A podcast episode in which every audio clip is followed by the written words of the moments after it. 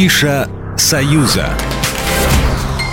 Привет, друзья! У меня традиционно лишь 180 секунд на то, чтобы рассказать о самом ярком в культурной жизни Беларуси в эти предпраздничные дни, и я постараюсь уложиться. Начну с серьезного и важного. В Доме Москвы в Минске в рамках большой культурной программы, организованной Департаментом внешнеэкономических и международных связей российской столицы, открылась выставка «Вехи истории». Открытие состоялось буквально на днях. В программе мероприятий были и встречи, и круглые столы, и концерт с участием известных московских и белорусских артистов – эта культурная программа, кстати, посвящена завершающемуся в Беларуси году исторической памяти. Открытие состоялось, напомню, на днях, а вот на выставку можно и нужно сходить сегодня. Архивные документы, уникальные фотографии, раритеты эпохи Второй мировой войны и многие другие исторические экспонаты, найденные на территории Беларуси. Причем все это можно не только увидеть своими глазами, некоторые предметы посетителям можно потрогать или даже примерить. Для школьников и студентов организовали исторический квест «Память поколений».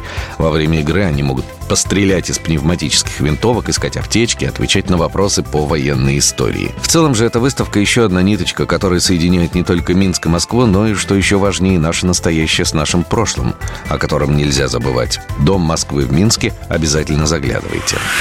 Ну и, конечно же, в канун Рождества на белорусских сценах происходят самые настоящие чудеса. Нужно лишь оказаться в правильном месте в правильное время. И тут я рад вам подсказать. С 23 декабря до самого Нового года драматический театр белорусской армии показывает патриотическую фантазию на сказке Ганса Христиана Андерсона «Стойкий оловянный солдатика-дюймовочка».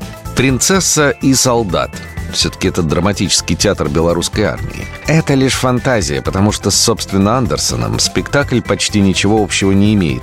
Это фантазия на тему будущего сказочных героев. Сильно повзрослевшие дюймовочка и король эльфов, родители взрослой дочери, вновь отлитый стойкий оловянный солдатик уже на двух ногах и неизменные крысы, которые пытаются испортить людям праздник. Чудесная, сказочная, абсолютно не конфликтующая с нашими впечатлениями и воспоминаниями об оригинальных сказках. О крысах и людях в предновогодние дни с 24 декабря 2022 года по 2 января 2023 расскажет и спектакль в концертном зале «Витебск» «Приключения щелкунчика в королевстве новогодних игрушек». Самая настоящая музыкальная сказка, опять-таки, по мотивам.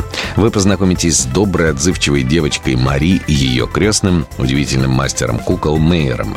Попадете в сказочное королевство, поможете главным героям разрушить замыслы коварных мышей и даже вернете щелкунчику девочку человеческий облик. Александр Ананьев, не прощаюсь.